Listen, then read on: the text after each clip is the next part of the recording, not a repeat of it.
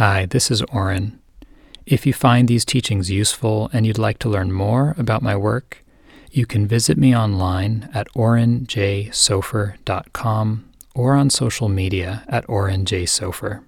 Thanks so much. Thank you for listening. If you'd like to support Oren's work, you can donate at orenjsofer.com forward slash support.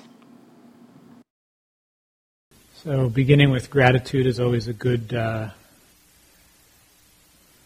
good practice. At the end of our sit, we offer this uh, this chant, which is an acknowledgement of the gratitude and connection to the Buddhist lineage, starting with uh, Siddhartha Gautama, and then acknowledging the, the triple gem, the Buddha, the Dhamma, the Sangha.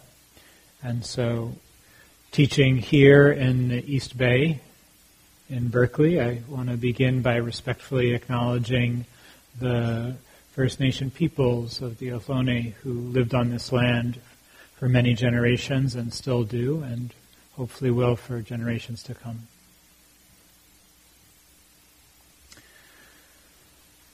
So, what draws us to be together tonight in this room?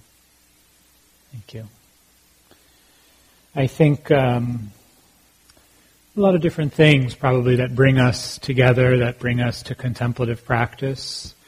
For some, it might just be wanting less stress in our lives, or looking to sharpen our mind, you know, to enhance our ability to focus and pay attention.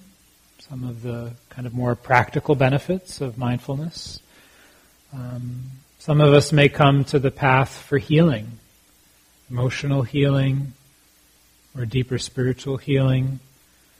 Sometimes we might just be looking for a way to, to manage in life and kind of handle things and perhaps engage in our relationships or in our society in ways that are more skillful. And for some, it might just be spirit of curiosity you know, just exploring what is it to be alive? What is it to be human? I think that whatever draws us to meditate, to explore this path, uh, we all have certain needs as human beings. And above and beyond our needs for sustenance, safety, connection, I think we have a deep need for meaning, for some, some kind of deeper satisfaction, for some fulfillment in life. And I know for myself that's one of the things that drew me to this path was the promise of some kind of happiness or peace or fulfillment that was more enduring than what was on offer in modern American society. And as we all know, that kind of satisfaction doesn't come from the next device or a nice meal or a new movie. There's some pleasure there, of course, but it's fleeting. You know, even getting the right job or the right relationship doesn't really cut it in that in that deeper way that, uh, that we can long for as humans. I think most of us have tasted something deeper, that we know it inside. A kind of peacefulness or a quality of well being that's not dependent on things being any particular way. You know, if you think back to maybe moments in your childhood where there is a sense of openness and wonder, and just kind of a, a deep sense of ease or connection with things. Not all of the time, of course, but, but for, for a moment, here or there. Or maybe moments in nature where something touched us, some beauty, or looking out at a vista and feeling some connection, like that everything's okay, or that we feel a sense of place or belonging That's, that's wordless. It's not dependent on an idea. There's just some sense of everything coming into alignment or focus. And there's a sense of it being all right, even with all of the difficulties and challenges and confusions of life.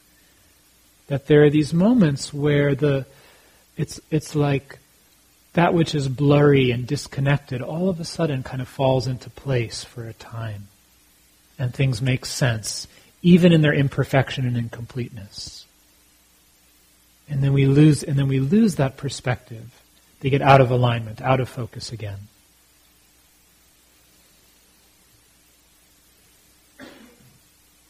I think we have these experiences because it's it's intimately a part of who we are. We're discovering or remembering something deeper about our nature. And so the question is, how do we spend more time there? How do we spend more time at home?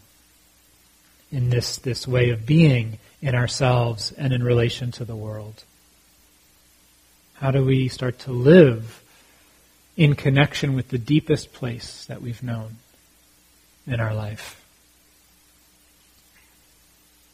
And so this is one of the one of the tasks and one of the, the promises of any spiritual or contemplative path is to discover really how to how to live from that place, how to, how to be at home and stay at home regardless of the circumstances of our life. And so, what I'd like to talk about tonight is one of the core factors in the Buddhist path uh, that's sort of the engine of growth and progress and discovery in meditation. I want to talk about mindfulness. Mindfulness gets a lot of press lately for good reason. It's a very potent quality of mind. So I want to go over some of the basics, hopefully in a different way perhaps than you've heard, just to make sure we're all on the same page about what mindfulness is, this core quality that's sort of the engine of spiritual practice in the Buddhist tradition. Um, and then offer some suggestions, perhaps, of a way you haven't thought about mindfulness before. So, the first point to make is that we all have mindfulness. It's an innate capacity and quality of the human mind. We couldn't get through a day without some mindfulness. So, when we lose mindfulness, it's pretty obvious and frustrating. So, even disturbing when you can't remember where your keys are, or you walk into a room and all of a sudden you realize, why did I come in here? Right? The mind just kind of zones out. That sense of being aware of what's happening and tracking the continuity of things from one moment to the next kind of just goes down. It's like the mind goes offline for a little bit. Ever have the experience of driving home, pulling into a parking space or driveway or wherever you leave a vehicle, and realizing, I don't remember driving here. Really scary, right? it's like we were just on automatic. There's a loss of mindfulness, loss of this quality of presence. And these are lightweight examples. We see the kinds of things that happen with larger consequences when we lose mindfulness, whether we get into a, an accident or like walking and texting, that kind of thing, or losing mindfulness and saying something reactive to somebody that we didn't mean to say. That causes damage or pain in a relationship. So mindfulness is a very kind of basic quality that keeps us safe in our life, physically, emotionally, relationally. But the benefits obviously go much further than that, both personally in our own life and in terms of our society. Mindfulness ultimately starts to reveal that which we don't see, that which we are unaware of. And this is one of the ways I want to explore mindfulness tonight, is as a quality of mind that illuminates that which we don't already see. I was spending some time with my father recently, back on the East Coast. He's in his mid 70s now. He grew up in Israel. And um, his family was very poor growing up. And so when he was old enough to, uh, to be sent off to a kibbutz, his parents sent him off so there was one less mouth to feed. So he was probably about 12 or 13. He went to live on a kibbutz. Um, this was um, before 48, so this was uh, British Palestine. And um, so I was spending some time with him, and there's a place near his house in New Jersey where you can park and look out at New York City. And so we were we were driving back, and uh, the sun was setting, and so we stopped by the side of the road to just watch the sunset over New York City. Very beautiful view. And as we were watching, he told me a story. He said, "You know, when I was a kid at the kibbutz, I had a room with a window on a hill. And the first few weeks that I got to the kibbutz, every night I would stand in the room and watch the sunset over the hills, and it was so beautiful. He said, and then a few months in, I was in my room doing something, and all of a sudden I looked out the window and I realized that the sun was setting, and I'd stopped watching. And he kind of paused. It always bothered me, he said. Why did I stop remembering to watch?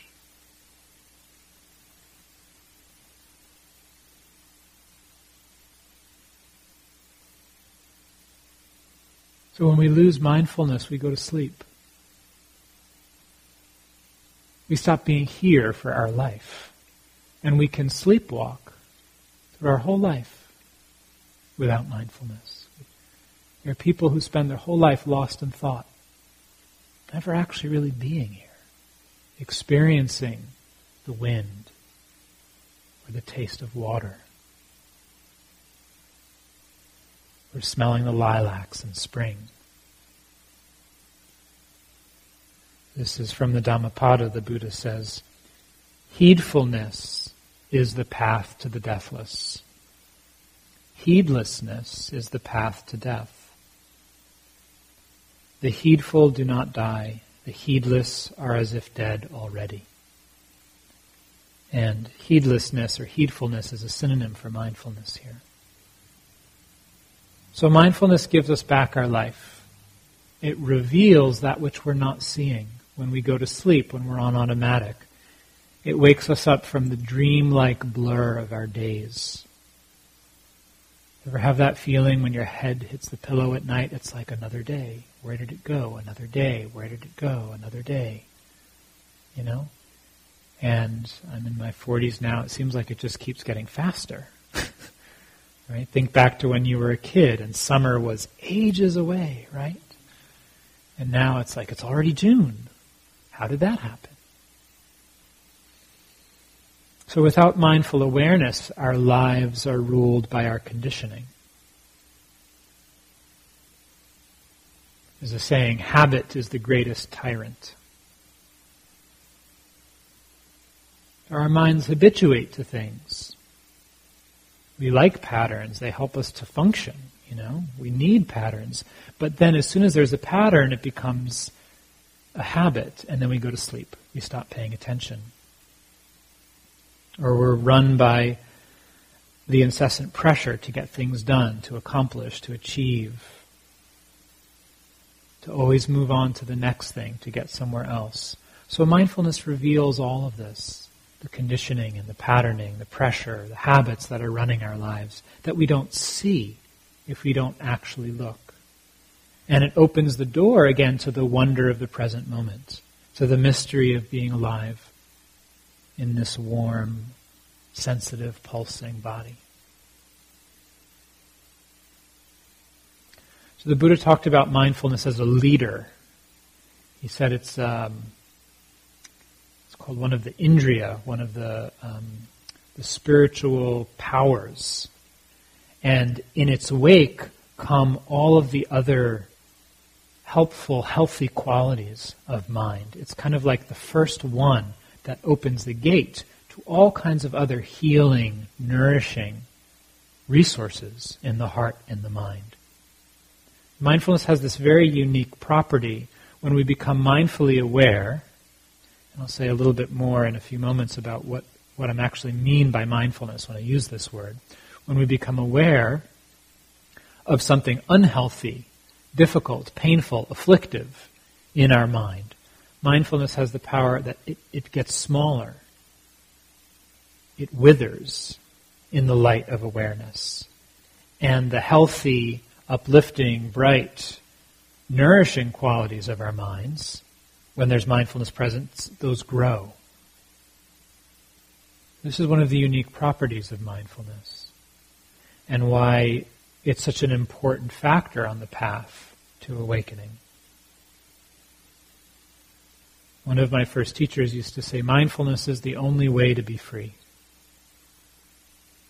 It's necessary for every step in the path, from the very beginning of building a foundation of ethical conduct and living. Right? We need to actually be aware and know what we're doing if we're going to live with some kind of some level of integrity.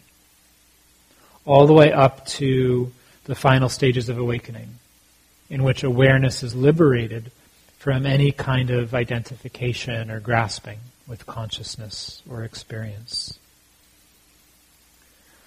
So, what is mindfulness? Well, right now, are you aware that you're sitting? Were you aware a few moments ago? Maybe some of you were. But can you actually feel your body sitting? Experiencing it directly. That's mindfulness. It means knowing what's happening directly in the moment. Let's just do another brief experiment. I want you to think the thought, I move my hand through space. Just go ahead and think that. Okay? And now I want you to do it. Feel your hand as you move it. Okay? So feeling your hand, that's mindfulness. There's a difference between thinking about being mindful and being mindful. Being mindful means that we're experiencing what's happening in the moment, just as it is. It's a receptive awareness that's intimate with experience. It's feeling and knowing it directly. So the word in Pali, the language of the original Buddhist text, is sati, which literally means to remember. So mindfulness has this aspect of remembering to be aware, remembering to be here. And this is another meaning of mindfulness that we, we bear something in mind. We keep a certain theme, topic, or experience in the foreground of our awareness. We stay connected with it.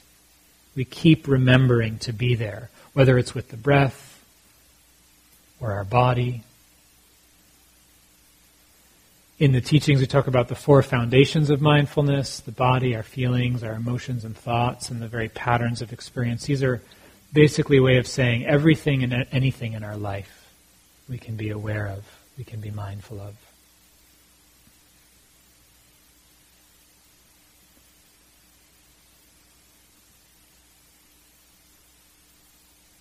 So we can be aware of what's happening, but still be caught, still be reactive still be oppressed by what's happening or confused.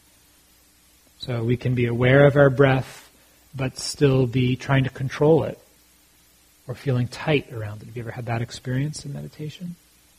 Or we can be aware of an emotion, but still be spinning, still be lost in it. We can be aware of what's happening in our society or on the planet and be overwhelmed or lost in despair or depression or anger. So mindfulness isn't just about being aware, it comes with other qualities, and this is very important. Mindfulness is always paired with other factors in the mind. One of the most important ones is equanimity, which is uh, the aspect of mind that allows us to stay balanced, to not get lost or spun around by experience. And these two qualities of mindfulness and equanimity really work together. And they can be summarized as knowing what's happening and not losing perspective. So being aware of what's happening in this very direct, intimate way, and then staying balanced. So another very important way that mindfulness is talked about is bare attention. And this means that we are coming into contact with experience in a non conceptual way, in a direct way, so that our knowing of experience isn't distorted by our preferences, our ideas, beliefs, prejudices. So it's just the actual experience, minus anything extra that we add. And this is one of the great strengths of mindfulness, is that it, it reveals to us the difference between what's happening and the stories we tell about it.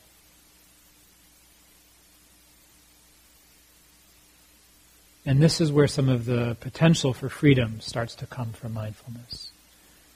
Joseph Goldstein tells a story, one of the uh, founding insight teachers in, in this tradition, of speaking with a meditator on a retreat who was describing his meditation experience and saying, you know, I was meditating and I noticed that my jaw was really tight. And then I started and then I realized that I'm really an anxious person. I've always been anxious. And so Joseph responds, So it sounds like you felt some tension in your jaw. Yeah, and then I started realizing that I've always been anxious. I'm probably always going to be anxious. And that's why I've never been able to be in a relationship. That's why I'll probably never ever be able to, to stay in a relationship because I'm so wound up tight. And Joseph says, It sounds like you felt some tension in your jaw.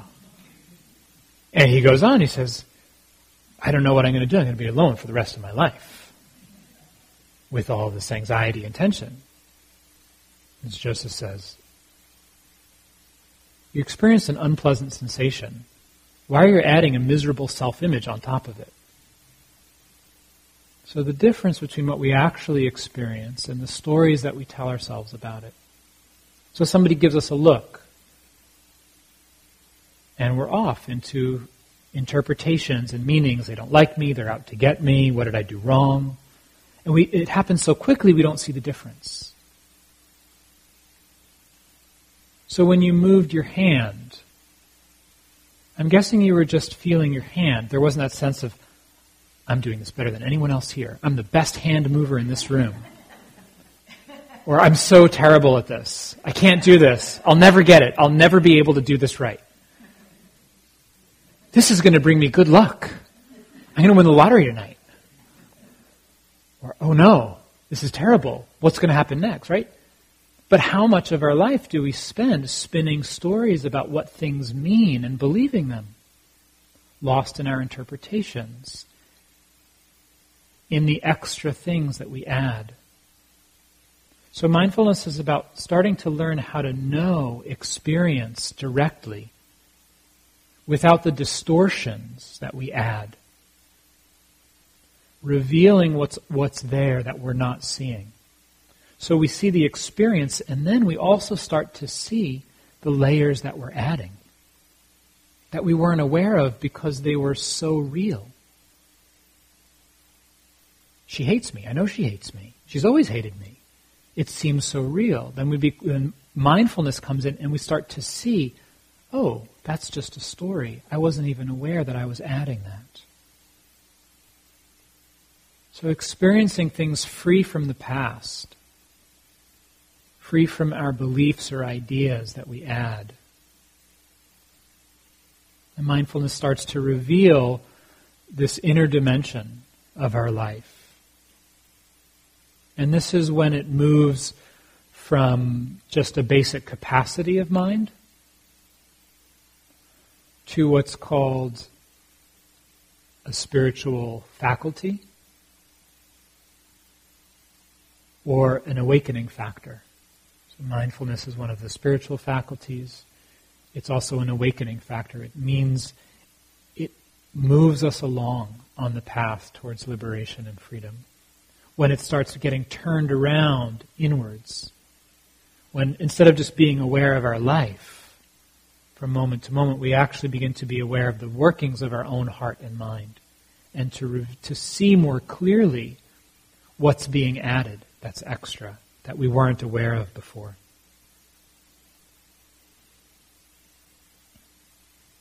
I hurt my shoulder recently.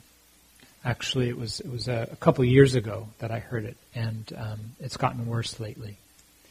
And um, I realized that it was that it was worse one day. I was um, I was actually using my cell phone. I was texting, and all of a sudden, as you know, and it, it had been hurting more.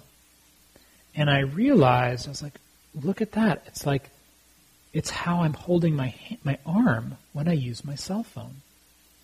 And it was so automatic, the way I was holding the cell phone in my arm, I hadn't even noticed it.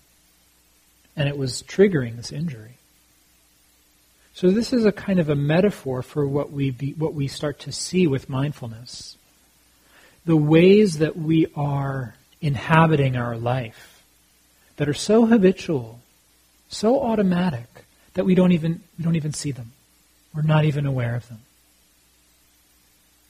And then all of a sudden something something we see it differently. Awareness gets strong enough or we feel the friction like I felt that pain in my shoulder and we say, "Wait a minute, what's going on here? Why am I suffering? Where is this coming from?" I was speaking with a student the other day about loving kindness practice we were talking about doing some loving kindness practice um, for herself. And in the course of the conversation, she had a realization. She said, I never realized that it's hard for me to offer loving kindness to myself because there's a part of me that believes I don't deserve it. And she was kind of taken aback to actually see that belief that was so fundamental, she hadn't even noticed it. It's like that story of the two young fish swimming by the older fish. And the old fish says to the younger fish, Nice water today, isn't it? They say, Yeah. And then in the next frame, one of the younger fish turns to the other one and says, What's water? You get it? We're so in it that we don't even see it. It's like it's the air that we're breathing. So mindfulness can start to reveal that which we don't see. That which is so automatic and habitual. It's like the glasses that we're looking through.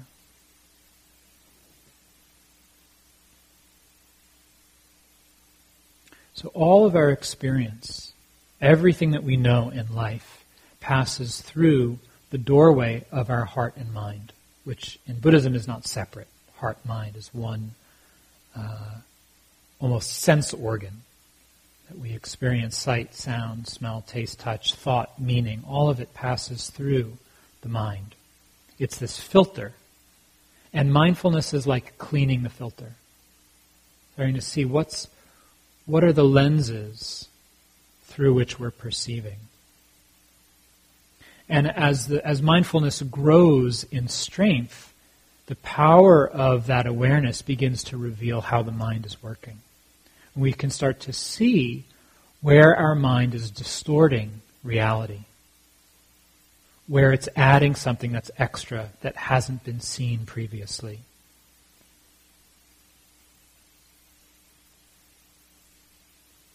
There's been a lot of um,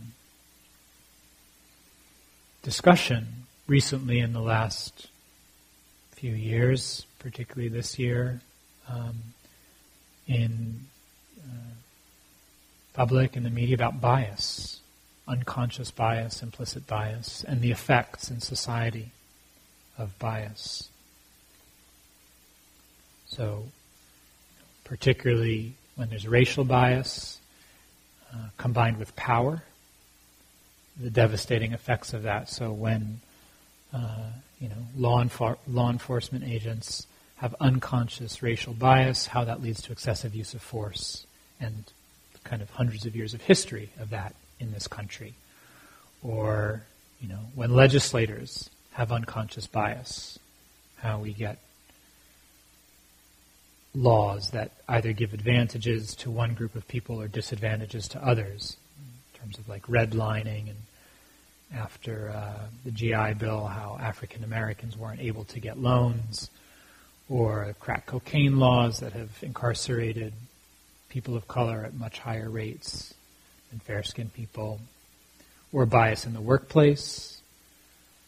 If there's a gender bias in the workplace, women get paid less, aren't offered promotions, and so forth. So, bias combined with power leads to harm. Very clear. So, bias simply means a certain inclination or temperament, an outlook. It means that our mind slants in one way. Bias can be positive or negative, it can be conscious or unconscious. All of our minds are biased in certain ways, and this is what we start to see with mindfulness. So, to practice mindfulness is to uncover bias. It's to reveal that which was previously not seen before in the mind. To bring awareness to our experience is to reveal bias. It's to reveal that which was so unconscious, the water we're swimming in, that we didn't even see it.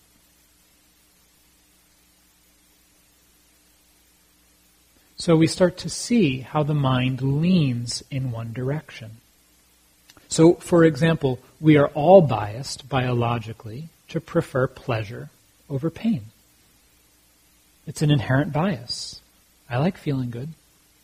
I like pleasant sights, pleasant smells and tastes and sounds. I don't like unpleasant sights, smells, tastes, and sounds. I don't like unpleasant thoughts. I don't like having an unpleasant self image. You know, that's a bias. There's a leaning, there's a bent in the mind. And a lot of spiritual practice, a lot of contemplative practice is studying the friction that comes from preferring pleasure, instability, in a world that's inherently unstable, in which pleasure and pain aren't in our control.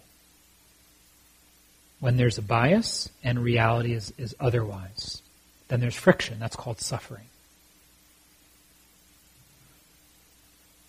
So to develop true mindfulness, again, undistorted awareness, a knowing that's intimate with experience, that's not filtered by the past, that's not filtered by the socialization process, by our experiences that can see and know things directly without distortion.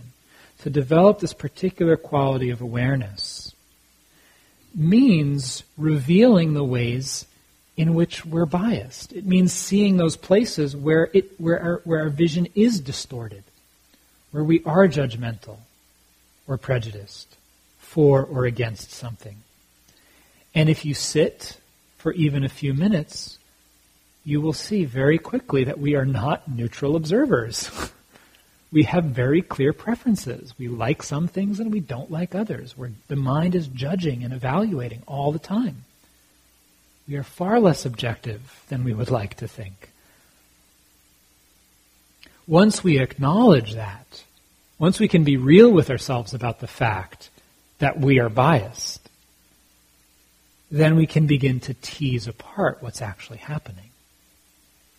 As long as we're living in the illusion of objectivity, there's no way to see it. So we're just swimming in the water, right? Once we recognize, no, like, I'm seeing from a very particular angle. Whether that angle is our biology in terms of preferring pleasure and stability over pain and instability, or whether that angle happens to be living in the male body, having light colored skin, having education privilege, being heterosexual, I'm speaking about myself, right? These are all angles. It's a vantage point from which I view reality based on my life experiences, based on how I've been socialized growing up in America. This is why traveling is so healthy. if we're able to, if we have that privilege, to get outside of our culture. And then remember the first time um, as an adult I left the United States and went to Asia, it blew my mind. Realizing that so much of the whole way my world was structured, everything was relative. Everything is structured, it's conditioned, it's relative. You know, the way we eat with our hands or with forks, the time we get up, how we shower, how we go to the bathroom, it's all relative.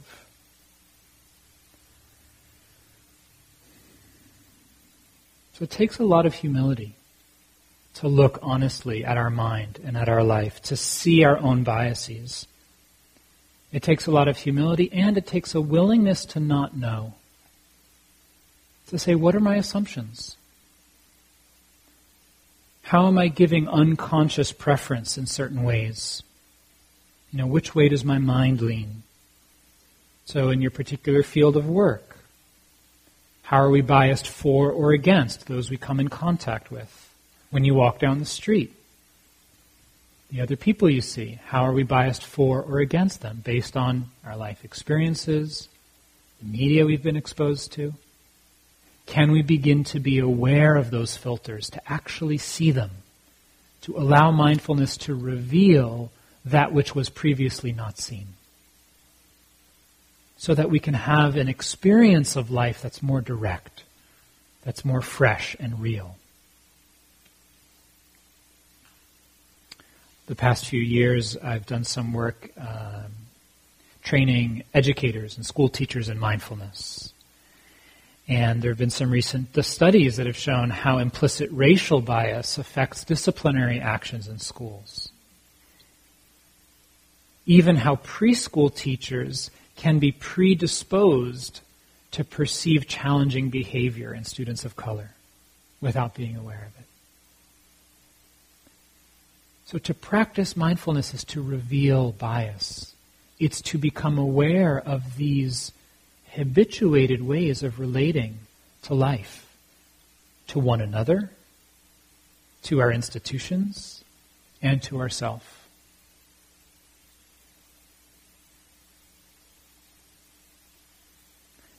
As we practice mindfulness, we discover successively deeper layers of bias.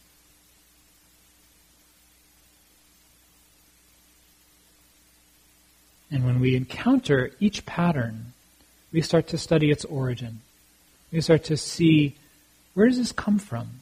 And we learn how these attitudes, these particular leanings and filters arise from past experiences from automatic associations in our memory based on our life or on conditioning. As a, as a cisgendered male, I, I clearly remember the first time I became aware of my conditioned tendency to give less weight and credence to a woman's voice. Really humbling. I was co-teaching with uh, with a woman, and I started to notice how when I, when I spoke versus when she was speaking, there was this experience of feeling that my voice carried more weight in the room. It was really, and part of that awareness came from having checked in beforehand as co-facilitators and, and saying, you know, like, hey, I really want us to be able to learn together. I'm open to feedback. Like, as a man, I want to make sure that, like, I'm creating space for you and not, you know, coming forward too much. I want to be sensitive to that. Please let me know if I slip into that unconsciously. So I was kind of looking in that direction already. And then that um, assumption in my mind all of a sudden became very clear to me. It's humbling and it's empowering. Because as soon as we become aware of a bias, it holds less power over us it has less sway over our actions. When we notice a tendency to lean in one direction or another, then we can consciously choose a different response. Every time we become aware of a previously unconscious bias, our world gets a little bit bigger. We become a little bit more free. So at first, this process can be difficult. It can be surprising and uncomfortable. Because by definition, we, we don't we can't see our own blind spots. That's why they're blind spots. But over time, what happens is we start to get used to realizing how little we know. With each new awareness, with each new thing that we see, with each new shift in perspective, our humility deepens. There's that sense of, oh, look at that. There's another way in which I'm a little more free. I'm a little less bound by the past. My eyes are a little less clouded. And we can learn to rest in a, a space of humility, of not knowing, instead of needing to have things figured out or believing that we have to be perfect somehow. That it's okay to make mistakes, that that's what it means to be on a path. And this quality of openness and humility, this willingness to look at that which we don't see, that which we are unaware of already, is the most fertile ground for learning.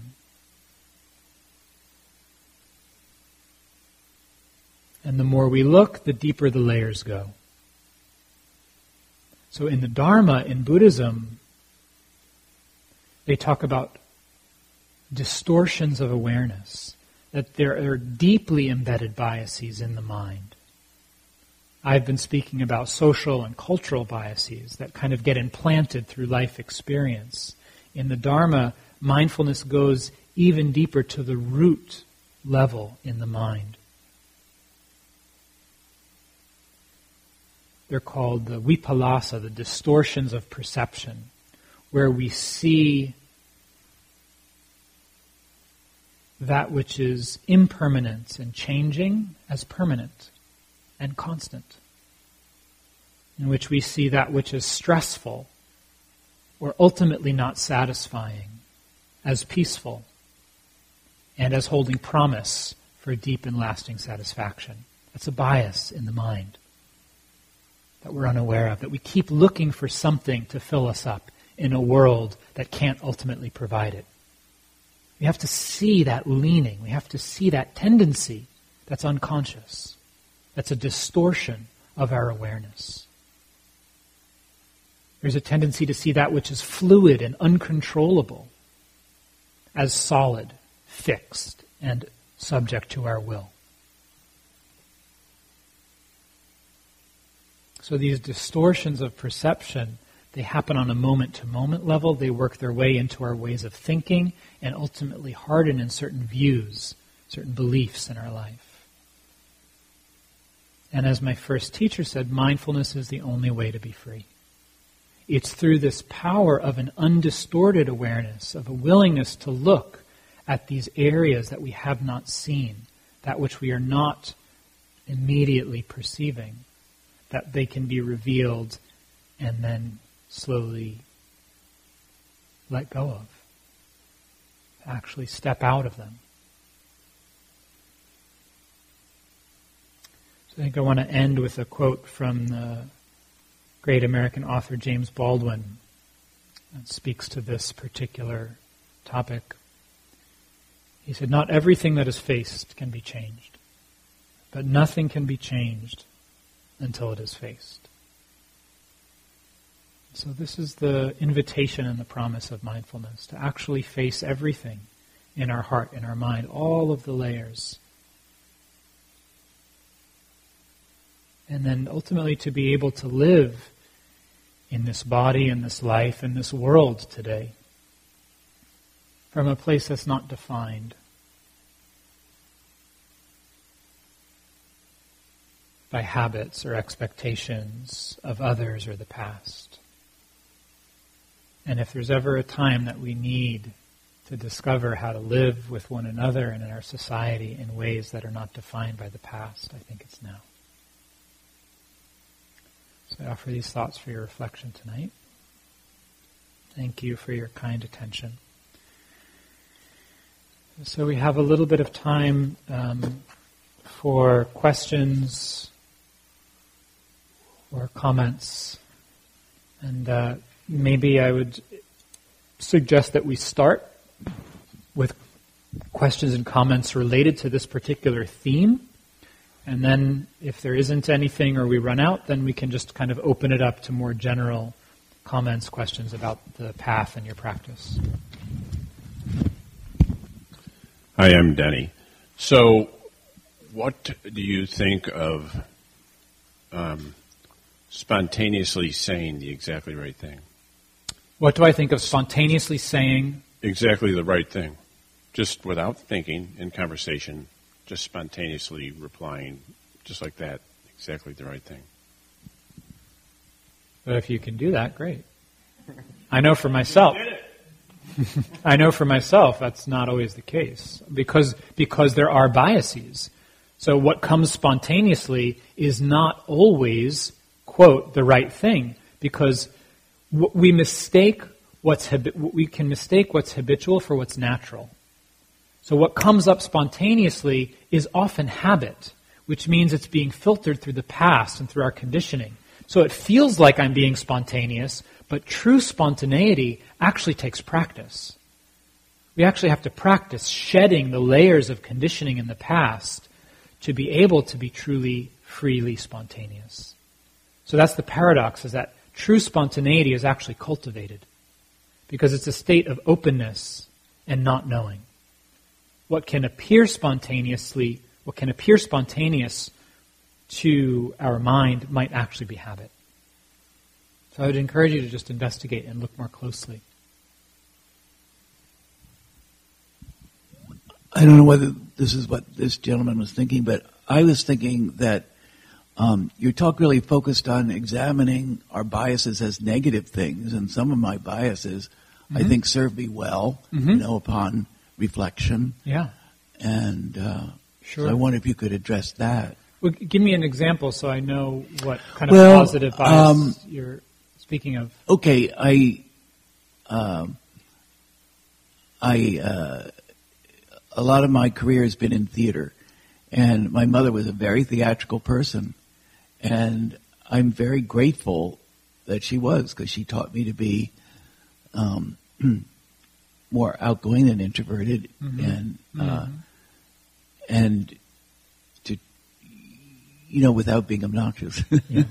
So I, I, think there's a there's a there's some nuances here. I appreciate your your pointing out my emphasis on negative bias. Um, I think I'm focusing on that because that's where we tend to suffer, and that's where we tend to create harm for one another. Um, I think that there's it's important to make a distinction between what I'm speaking of as bias, which is uh, an inclination. Um, sometimes a, prejudice or a prejudgment in one direction from uh, like one's character or um, a kind of um, disposition.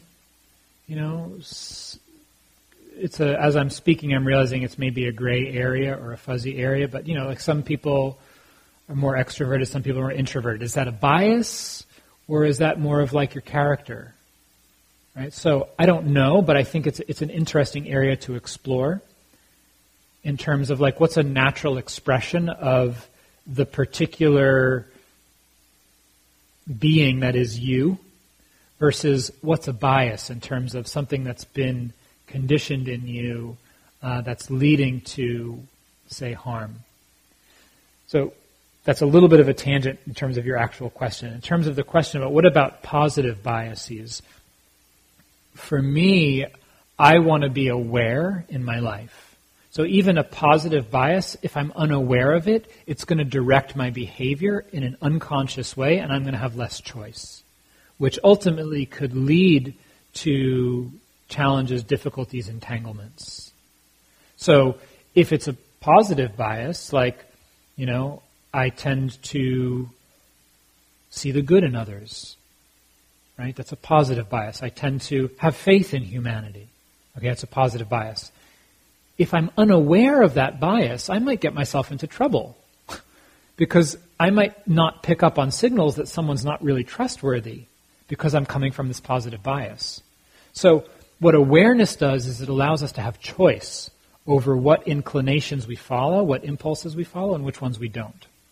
So I think that the, the point of, of mindfulness practice is to have more awareness so then we can choose what intentions, what perspectives we pick up, and which ones we leave aside. I hope that's I hope that's helpful in some way. Yeah.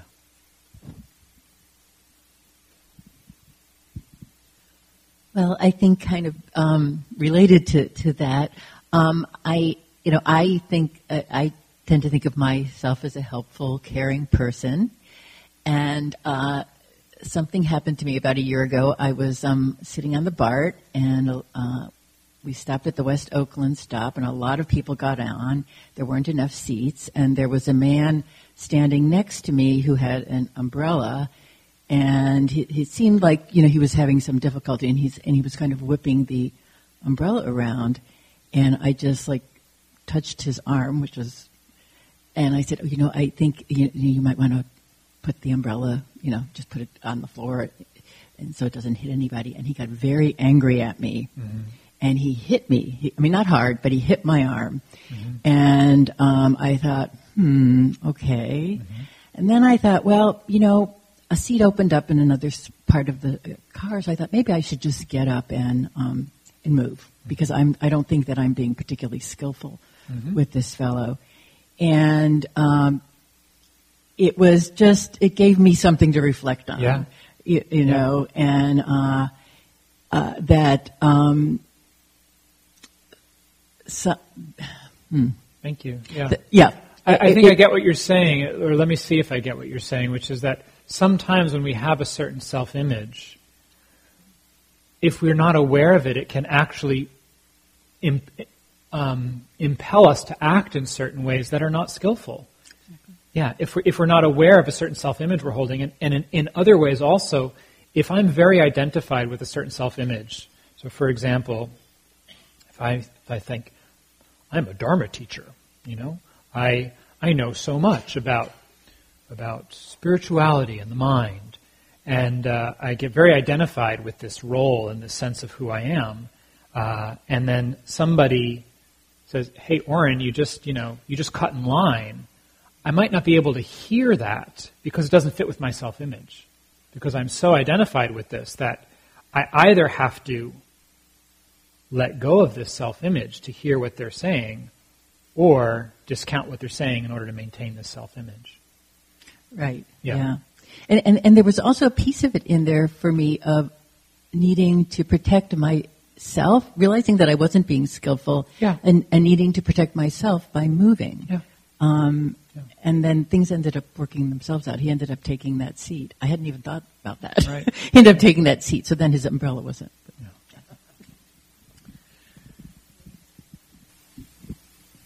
Time for one more if there's anything else.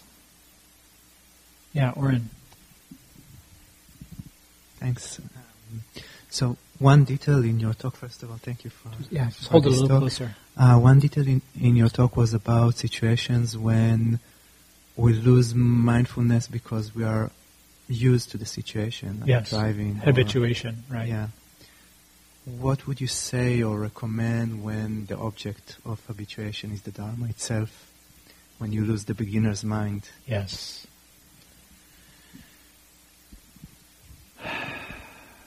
It's a very important topic. Yeah. I gave a talk on this recently at Marin Sangha.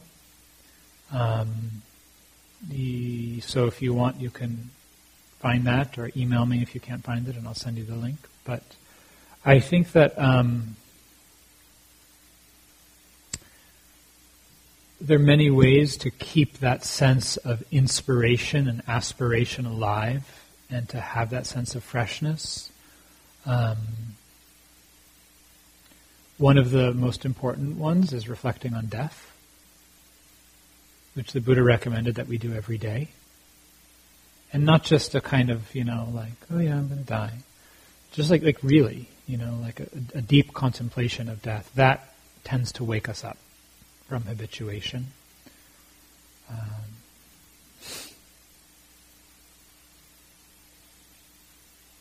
finding ways to connect with inspiration. So whether it's um, reading, speaking with Dharma friends, um, listening to a different teacher who has a different slant on things as a way to change things up can be helpful. I find devotion really important and something that's not talked about very much. Also, cultivating a, a relationship of devotion, um, because we don't want to meditate a lot of the time. At least I don't. You know, it's like, and so, but there's there's there's there's a beauty that comes from the willingness to offer oneself, to offer one's mind, one's heart in the service of something greater. And so finding ways to connect with ritual or devotion can be a, a way to keep things fresh. Um, whether it's through having an altar, offering incense, bowing, chanting, things like that.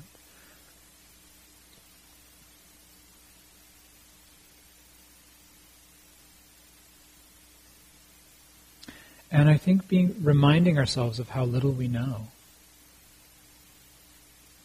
It's one of the things that I, I'm continually inspired by when I'm with mentors or teachers of mine is how humble they are. And not in any self conscious way, like how genuinely interested they are in learning. And how you know, there's a wonderful story of Ajahn Chah talking about the four different stages of, of enlightenment. In the Theravada tradition, you have these, you know, stream enterer, once returner, non-returner, arahants, these four stages of awakening. And he says, um, stream enterers, little uncertain of things, little uncertain. Once returners, pretty uncertain. Non-returner, very uncertain. Arahant, has no idea. so remembering that, like that, that, that the direction of practice is actually knowing less and less on one level. It's not about accumulating information or knowledge.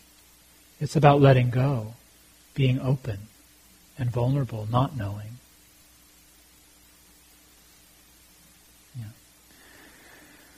So, on that note, when we come together to practice the Dharma, to contemplate these teachings, um, the understanding in the Buddhist tradition is that there's a kind of force to our uh, practice, that there's a, a moral force, almost an energy, to the way we're applying our minds and our intention. And that we can, we can offer that force, that energy outwards, that we can actually share it or dedicate it to others. And so just invite you now for a moment to just bring to mind any beings in your life or in the world to whom you'd like to share the goodness of our time together.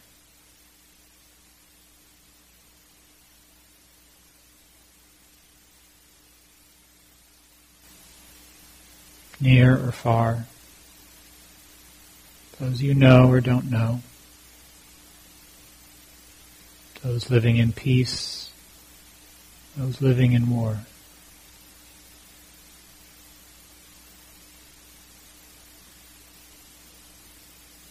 May the goodness of our time together be shared freely and widely with all beings everywhere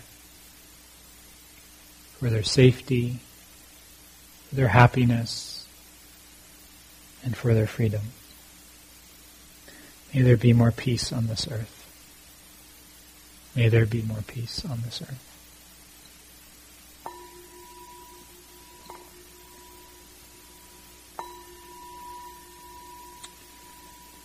So, thank you so much for joining us tonight. I'll be at Spirit Rock on June 15th if you want to join me. It'd be lovely to see you there. And if not, I look forward to seeing you somewhere else down the road.